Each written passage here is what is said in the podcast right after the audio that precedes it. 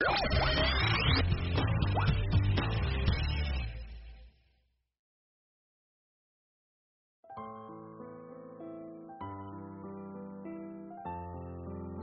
Radio. Xin kính chào quý vị thính giả nghe đài thương ái. Quý vị thính giả đang nghe truyện ngắn Củi mục trôi về, Tác giả Nguyễn Ngọc Tư, Được phát trên kênh youtube Hẻm Radio. Củi mục trôi về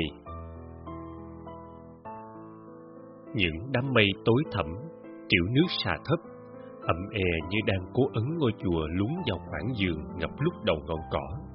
Những cái bóng mưa sắp buộc dở ra, hối hả cái bộ dáng ngựa trước chánh điện, một chỗ ngồi cho bữa tụng niệm chiều. Thầy bỗng ngó ra ngoài trời, bảo, đường xá gì mà vắng que, buồn quá ông.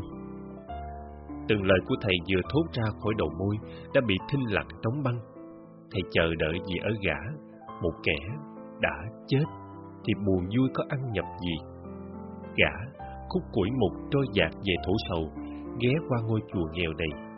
Nghèo đến mức người xa về không biết gọi là nhà hay chùa, tuần toàn đến mức không cửa, không rào, đến nỗi xưng hô với người kinh kệ trong chùa thế nào cũng ngại. Gọi thầy như những bậc chân tu thấy không được, gọi tao mày như người thế tục cũng không xong, đành lúng búng hỏi. Quên tôi rồi, phải không? Nói chơi hoài. Thầy trợn mắt, tôi đâu có tệ vậy. Thầy là người đầu tiên ở thổ sầu, nhận ra gã, ngay cái nhìn đầu tiên, những ngón tay xương sẩu của thầy nếu lấy dây gã, run run. Chịu trồi đầu về rồi hả? Ngon, tôi tưởng ông bỏ xứ đi luôn chứ. Gã nhìn bên kinh, nơi tre mọc xanh rì là nền nhà cũ, Gã cũng tưởng mình vĩnh viễn không quay lại nơi này. Gã giật giờ hết đất này đến đất khác, làm lụng mưu sinh, dắt mình kiệt như tìm chút nước trong chày. Hết ngày, trở về nhà trọ, gã thường bàng hoàng, cảm giác như những đốt xương mình khô đi, rơi ra từng lóng, từng lóng một. Gã bóng thèm trở lại thổ sầu, chẳng làm gì cả, chẳng ai chờ đợi gã. Cả nhà gã đã bỏ xứ đi, vì không dám ngẩng đầu nhìn chòm xóm bởi nỗi ô nhục mà đứa con trai gây nên. Vậy thì phải về cho người thổ sầu thấy gã bây giờ sống tử tế như thế nào và để tìm lại cảm giác thanh thản đã bị đánh mất. Hay về để nhìn lại cọng cỏ mình đã dẫm nát, cái cây mình đã giặt trụi ngọn, con lạch trong lẻo đã bị mình sụp đến đục ngầu bùng. Gã không biết nữa, chỉ cảm giác thèm về da diết Tôi muốn té chỗ nào thì đứng lên ngay chỗ ấy. Gã cười, và cảm giác nụ cười thật kỳ dị. Một xác chết mà nhuyễn cười thử hỏi có khó coi không? Thầy trợn mắt, môi lật phật ở chỗ hai cái răng gãy, rồi phục ra một bụng cười. Trời, nói chuyện văn qua triết lý quá cha nội, chắc gặp nhà văn nào ở trong tù hả? Bất giác, thầy cũng ngó bên kinh, chỗ ngày xưa gã hay ra đứng đái, và thầy hồi ấy là chú Tiểu cõng con cầm nạn thun trình bắn cho bỏ tội chỉ chim trước chùa. Tiểu bắn không tệ, có bữa thằng nhóc bụng tay giữa hai đùi nhảy cà nhót, chữ thầy ổn tỏi. Bờ đất đó giờ rối nùi cỏ dài, thầy ngậm ngùi. Ở chùa với tôi, đắp đổi cháo ra qua ngày. Thêm một người cũng không làm chùa vui hơn, chả cũng trầm mặt, cũ kỹ như mấy bức tượng, nhưng không có được cái an nhiên thanh thản của thần Phật kia. Trên gương mặt chỉ hiện lên sự nhào úa. Nhiều khi thầy nói chuyện gì đó và phát hiện ra có con cốc trong góc nhà cọt kẹt trả lời mình.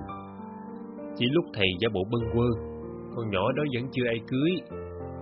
Thấy gã tái đi, con nhỏ mà thầy nói vẫn thường ghé chùa chơi. Mấy hôm cày không biết đau ốm chi mà không thấy. Gã ở chùa, người đến chùa bỗng đông.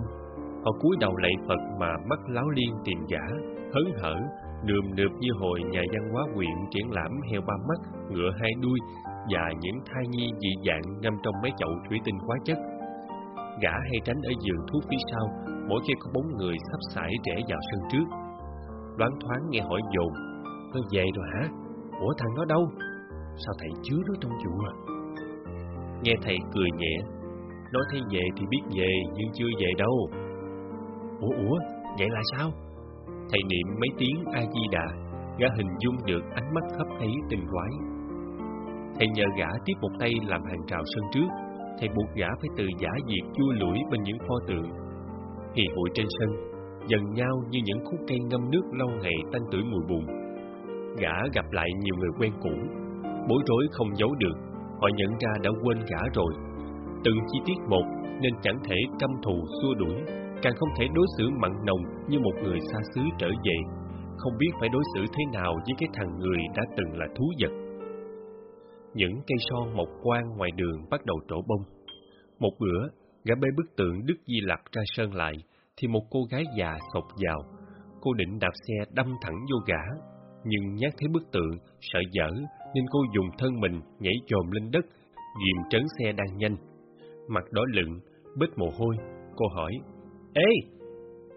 Tiếng kêu gọn lõn, như người ta vẫn thường ê xe vua, ê xe lôi, ê hủ tiếu bò kho. Nhưng sau tiếng ê ấy thì mọi ngôn ngữ tắt nghẹn. Cô cũng rơi vào bi kịch của sự không đủ nhớ để nhảy sổ vào cào cấu, băm dầm gã đàn ông ấy cho hả giận. Chỉ biết chơi dơi nhìn mối thù lớn của đời mình tơi tả như con bù nhìn rơm giữa gió trời. Những ngày qua, lúc buồn, lúc những gã trai trong xóm rước cô dâu mới về, lúc đạp phải đinh, lúc ho, cô đều bới tên gã ra chì chiết để hả hê, để sống tiếp. Nhưng giờ điều đó chẳng có ý nghĩa gì hết. Cô quầy quả bỏ đi, mặc kệ gã đàn ông đang chết sững. Sau này, cô cũng chỉ kêu mỗi tiếng ê khi ghé lại. Có bữa nghe gia giết, như bảo tôi đây nè, tôi ra nông nổi vậy nè, ông sáng mắt chưa? Có bữa chất chứa tuổi hờn, tôi nè, đã nông nổi vậy rồi, hết hy vọng rồi. Bữa khác trong âm nghe hằng học, tôi đây, tôi đã ra nông nổi này, tại ai, tại ai, tại ai? Và đợi gã ngước nhìn, cô sẽ quay đi. Những bữa không thấy gã, cô dây qua hỏi thầy, đâu rồi? Thầy thấy bụng mình hơi quặn chuyện tục thế. Những bông son nở bung từng chùm trắng xóa, son ra bông trắng, báo hiệu mùa mưa rất dài, trời lạnh lẽo. Người già trong thổi sầu rủ nhau chết, thầy đi tụng kinh siêu độ suốt, chùa vắng tanh. Dù gã ở đó, dù cô có ghé kêu ê, nhưng cuộc gặp gỡ chỉ là của một người đã chết, ngồi nhìn một người đã chết. Chết từ cái lúc thằng con trai 17 tuổi dìm đứa bé gái xuống mé ao, đứa bé mỏng manh ấy đã la hét hải hùng vì đau. Gã choáng dáng nghĩ rằng tiếng kêu đó xuyên thấu vào đầu từng người trong xóm thổ sầu. Đến với bà mẹ già ốm o của hắn đang ngồi câu. Gã muốn bịt kín tiếng hét cho đến khi con bé kiệt sức đến mức không còn dãy dụa. Nước trong, gã nhìn thấy da con bé tím dần, ngực nó thôi phập phồng, tóc nó trôi lều bèo, quyện vào đám rong nhớt. Xuyên qua làn nước, đôi mắt đen buốt của con bé nghẹn ứ những câu hỏi về sự tha hóa mang trợ của con người. Trong khoảnh khắc, gã thấy mình chỉ còn là một cái xác. Gã chết rồi, vì những ly rượu đầu đời, những bộ phim tục tiểu đầu đời, vì gã đang trạo trực không kiềm chế nổi, và con bé đi học một mình trên đường trưa thưa vắng người. Năm đó, son trổ bông đỏ như đang cháy, nhà chức trách dẫn kẻ phạm tội ra khỏi đầu kinh sáng, ngoái lại bông son trực như ai đó giải lửa lên trời. Gã nửa sợ, nửa như nhẹ nhõm khi nghe tin đứa bé gái đã được cứu. Được cứu cũng không có nghĩa là sống lại, gã tin điều đó khi trông vào mình. Trông vào cô cũng giật giờ, trao chát khác thường. Buồn lại cười, lúc vui dùi đầu vô góc bếp khóc, buồn vui đều thái quá, như cơm quá lửa khét, canh quá muối mặn lè. Cả sớm ngậm ngùi, con nhỏ chết hụt mà, bây giờ không tưng tưng mới lạ đó. Người ta chỉ nhớ biến cố đó, và vì mãi nhớ nó nên cô vẫn không lấy được chồng. Thầy thì không nhớ, nhưng phải kinh kệ giữ chùa. Những lúc thổ sầu có đám cưới, cô hay mua rượu về, uống một mình. Qua chùa, cô ghé vào thang, gần như là câu kinh điển. Thầy ơi, tôi ế chồng thiệt rồi, thầy tính sao đi chứ?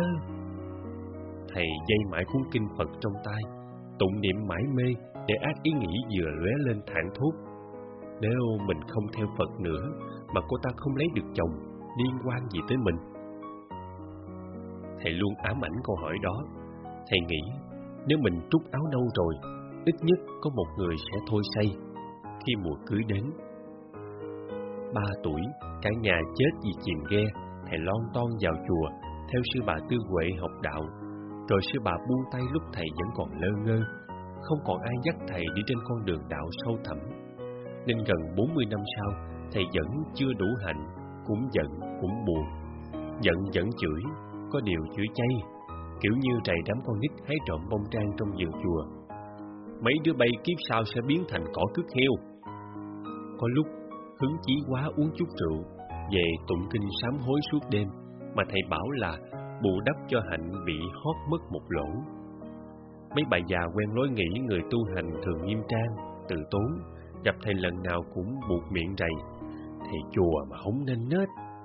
Thầy cười xuề xòa, nhìn cái áo thì không biết được ai là bậc chân tu đâu. Thầy chỉ cải cố vậy thôi chứ không ám chỉ mình. Thầy vẫn phân dân, hay ngoái lại nẻo đời, vẫn loay quay với ý nghĩ, có những số phận mà trăm ngàn quyển kinh kệ cũng bó tay, không cứu chuộc được. Đó là lúc bông son rụng tuổi cành, người ta nườm nượp cưới xin. Cô say nhiều hơn, ghé chùa thường hơn, gục gặt bên mấy pho tượng Phật. Gã bạn thầy chỉ biết nhìn cô dơ dất, không biết nói gì, làm gì. Bản thân gã chết rồi làm sao cứu được người chết khác. Gã lao vào học Phật, chùa cũng không còn mấy quyển kinh, gã thuộc mau, tụng niệm mê mỏi, gã còn đòi xuống tóc. Thầy cười buồn, không còn tóc thì tâm vẫn chẳng an, có nghĩ gì đâu. Và để chứng minh điều đó, thầy cũng làm cái lễ xuống tóc nho nhỏ. Cô trông thấy cái đầu trọc bóng của gã, kêu, Ê, sao ai cũng bỏ tôi đi tu hết vậy? Chới giới như té cầu khỉ. Bữa sau, mở cửa thấy cô nằm bẹp trước sân, người dương giác sư, Thầy nói quào, ôm mấy cuốn kinh quăng phẹp trước mặt gã, chửi mặn. Ông là thứ cỏ chỉ vô dụng, tối ngày chỉ biết làm chuyện bá láp, mai vô đất thì có ý nghĩa gì? Người ta té xong, ông đầu kinh sám hối thì tự nhiên người ta nổi lên hả? Phải lấy tay mình kéo họ kìa ông ơi! Thầy nắm tay, nhíu trước mặt gã, như nếu lấy một cái gì đó không rõ ràng. Gã lúi húi nhặt nhạnh, như nỗi khổ tâm đang rơi ra, lúc nhúc bò trên đất. Vì lời của thầy, vì màu da dưới áo cô nhiễm lạnh ngã tím, như bị dìm lâu trong nước. Khi cô tỉnh giấc, trai về, gã nói giới theo. Chừng nào buồn, lại rủ tôi uống rượu với. Cô hơi khựng lại. Có lẽ giọng nói của gã rất khó nghe. Nó đã quánh đặc, đông thành khối trong lòng, từng từ trắng như đá, lục cục lăn qua đầu môi. Thầy nghe còn lạ, bấy lâu gã không nói với thầy bằng lời như vừa rồi. Ngồi ở chỗ thầy lại thấu điều gã sợ, điều gã đau. Mình cũng giỏi thiệt, nhiều khi nghĩ lại thấy mắc cười. Gã đã chịu ngồi chơi với cô, đôi khi còn uống chút rượu. Dù mùi men rượu gạo của năm 18 tuổi thốc lên làm gã sợ đến tê dại, đến mụ mẫm. Sau cơn chến choáng, gã đầm đìa mồ hôi như vừa xông nồi lá thuốc. Người nhẹ hẳn, vì ngó vào lòng, thấy dục vọng trống không. Gã có thể nhìn thẳng vào cô, bàn hoàng vì trên gương mặt của cô gái chấm già đã xuất hiện những đốm tàn nhang. Cô nạt, Ê! Ê có nghĩa, nhìn gì mà nhìn? Mặt cô hơi đỏ, như máu đang mon men quay lại chảy trên những cái mạch đã cũ. Có gã giữ chai rượu, cô không còn cơ hội để say, bớt sơ sát. Kinh Phật không làm được điều này. Nghĩ tới đó gã quan mang. Thầy ngó cái lưng của bạn, nghĩ hình như gã đã ngộ ra được điều gì rồi. Và điều đó hẳn rất quan trọng, lớn lao khi thầy thấy gã tự trốn chạy nhớ nhát, chuyển qua chịu trận đương đầu. Gã thôi bỏ chạy khi có việc ngang qua bờ chuối cũ, những tay chuối rối tung, nơi đứa bé gái dậy khóc ằn ặt, đòi mét má trong bàn tay thô bạo cuốn cuồng của gã.